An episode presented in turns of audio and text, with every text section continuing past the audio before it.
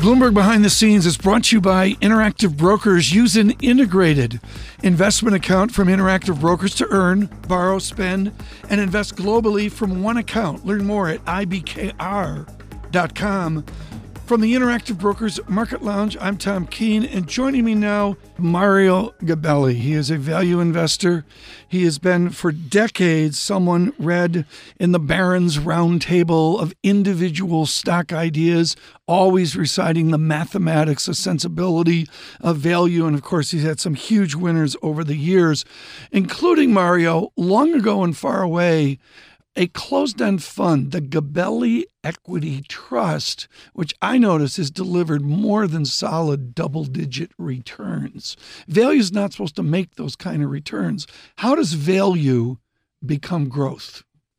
Well, you want to buy companies that have a business that is growing at a reasonable price, you know, not a GARP investing. And I look, when I look at things like we've owned Sam Adams for 15 years, all of a sudden they come up with a new product, hard seltzer. Their product truly is competing with White Claw in a category that's gone from almost zero to a billion dollars. Secondly, Tom, a simple one protein, animal protein, now plant protein. So you have a company going public that surfaces that value. So we have a company in Toronto called Maple Leaf that has been known for Canadian bacon, and uh, all of a sudden they have been putting money into a plant protein based product. So the stock has done a little bit, mm-hmm. drifting along, and we kind of nibble at it occasionally and uh, buy it at the right price. And Mr. Market, the volatility in the market, right. which unfortunately is happening very daily, uh, it gives us an opportunity. And it's a different volatility now. I mean, you and I remember silver mines off the Vancouver Exchange and all the other disasters of the years.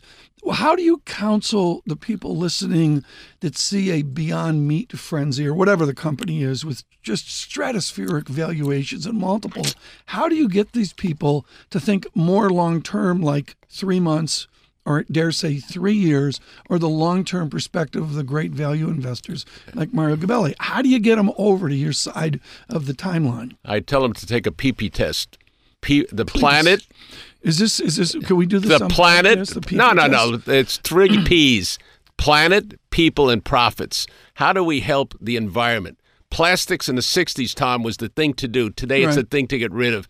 The world changes, and we have to adopt. Independent of that, technology changes, tariffs change, uh, taxes change, okay?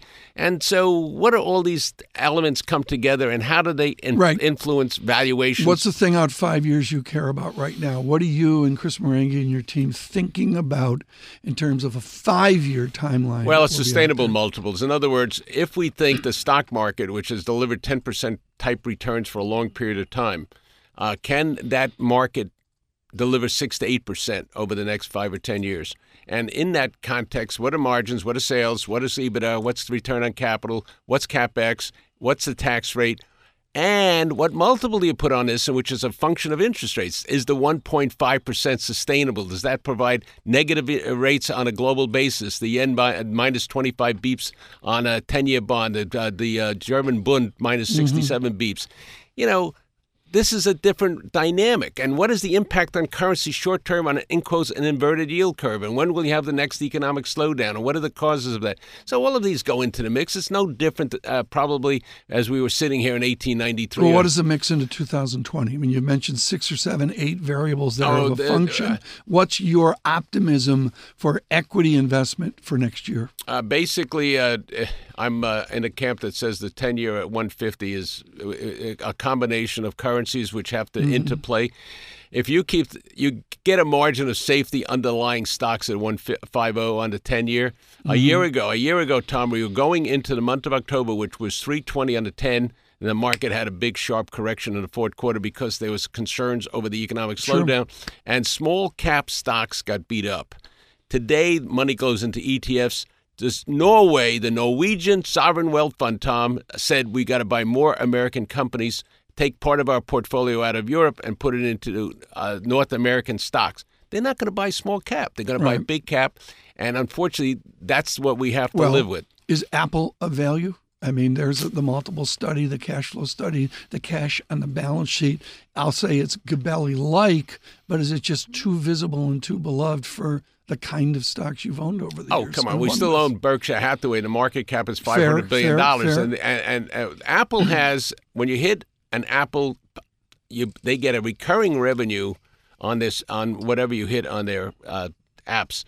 That's an interesting business, and uh, you get 30, 35 percent of revenues. I we I don't have a point of view on Apple other than I Okay. watch everything it does. You have watched Mr. Murdoch. He gets universal acclaim for the liquefying of Fox in the different transactions of the last 12 months. Would you expect the same from Mr. Buffett? You own Berkshire Hathaway. Does Berkshire Hathaway get broken up as he approaches uh, a, a later life? Well, he's only going to have his 89th birthday. Charlie Yeah. Munger's much older. Independent of that, Warren is, uh, you know, in Omaha. You you sleep well, eat well, and invest well. And uh, uh, the value of the company is the ability of an individual like uh, Graham Dodd, Murray, and Greenwald to ex- uh, allow ano- another generation to understand how to make money uh, in through value investing, how to buy stocks, how to value them.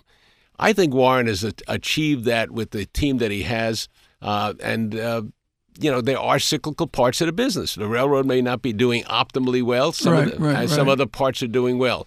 Uh, but at three hundred thousand dollars a share times one point six, Right. that's four hundred eighty billion dollars. This is no longer a tiny company.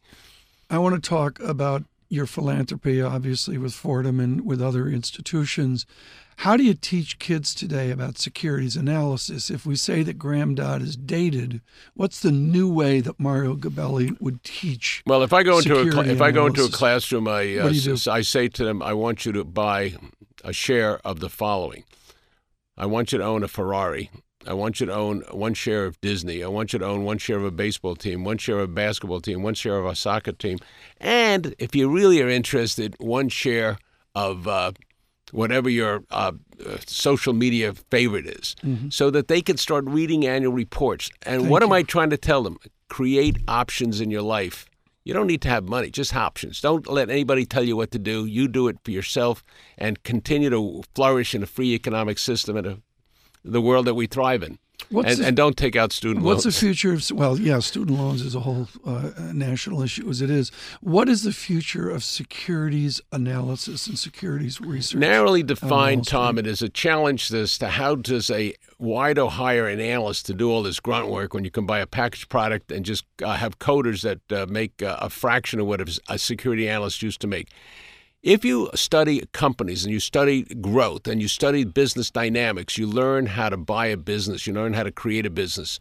You learn how to basically observe whether you should buy real estate or not real estate. So there's a large amount of intellectual talent and and uh, dynamics that are embodied in in quotes security analysis. So you don't have to do it, but you should read a couple of annual reports. I mean, Jamie Dimon's, Warren Buffett's are examples of annual reports. I have no problem reading Facebook's annual report. I have no problem reading Jeff Bezos on Amazon. So learn that, and then read Michael Bloomberg's book. Well, that would be very good. We'd like you to read Michael Bloomberg's book and buy additional copies. Of course, Mr. Bloomberg, uh, principal owner of all of our media properties, including Bloomberg Television, Bloomberg Radio, uh, is well. Let us talk about this president of this United States. He's hugely controversial. We understand that. Is there a permanence to the president's international relations, and particularly his so-called trade war? Well, is there a permanence to it, or is it a one-off? If you're an analyst like I am, and you have financial statements, there's a balance sheet. The balance sheet on the left hand side has the assets, and the right hand side has Right. liabilities. On the asset side is reduced regulation, lower corporate taxes, tax cash flow to the U.S. Treasury is rising from corporate taxes. This year, the uh, CBO will have it up to 280 billion dollar or next year, and but you're going to attract the United States as a place to locate a business. On the negative side, uh, I would argue that you don't pick fights with everybody that you know uh, that exists for the de minimis reasons, and so that's a challenge. And it's a style of communications that's leaving a lot of people uh, challenged. Independent of that, the notion of a free market, patriotism, and the rule of law and uh, education, uh, all of that is a very major plus. Mario Gabelli, Thank you. This has been Bloomberg Behind the Scenes from the Interactive Brokers Market Lounge. Behind the Scenes was brought to you by Interactive Brokers. Interactive Brokers constantly strives to innovate, to create technology to automate your trading experience with their advanced trading tools. Learn how Interactive Brokers helps lower your costs to maximize your returns. Do that at ibkr.com. I'm Tom Keene, and this is Bloomberg.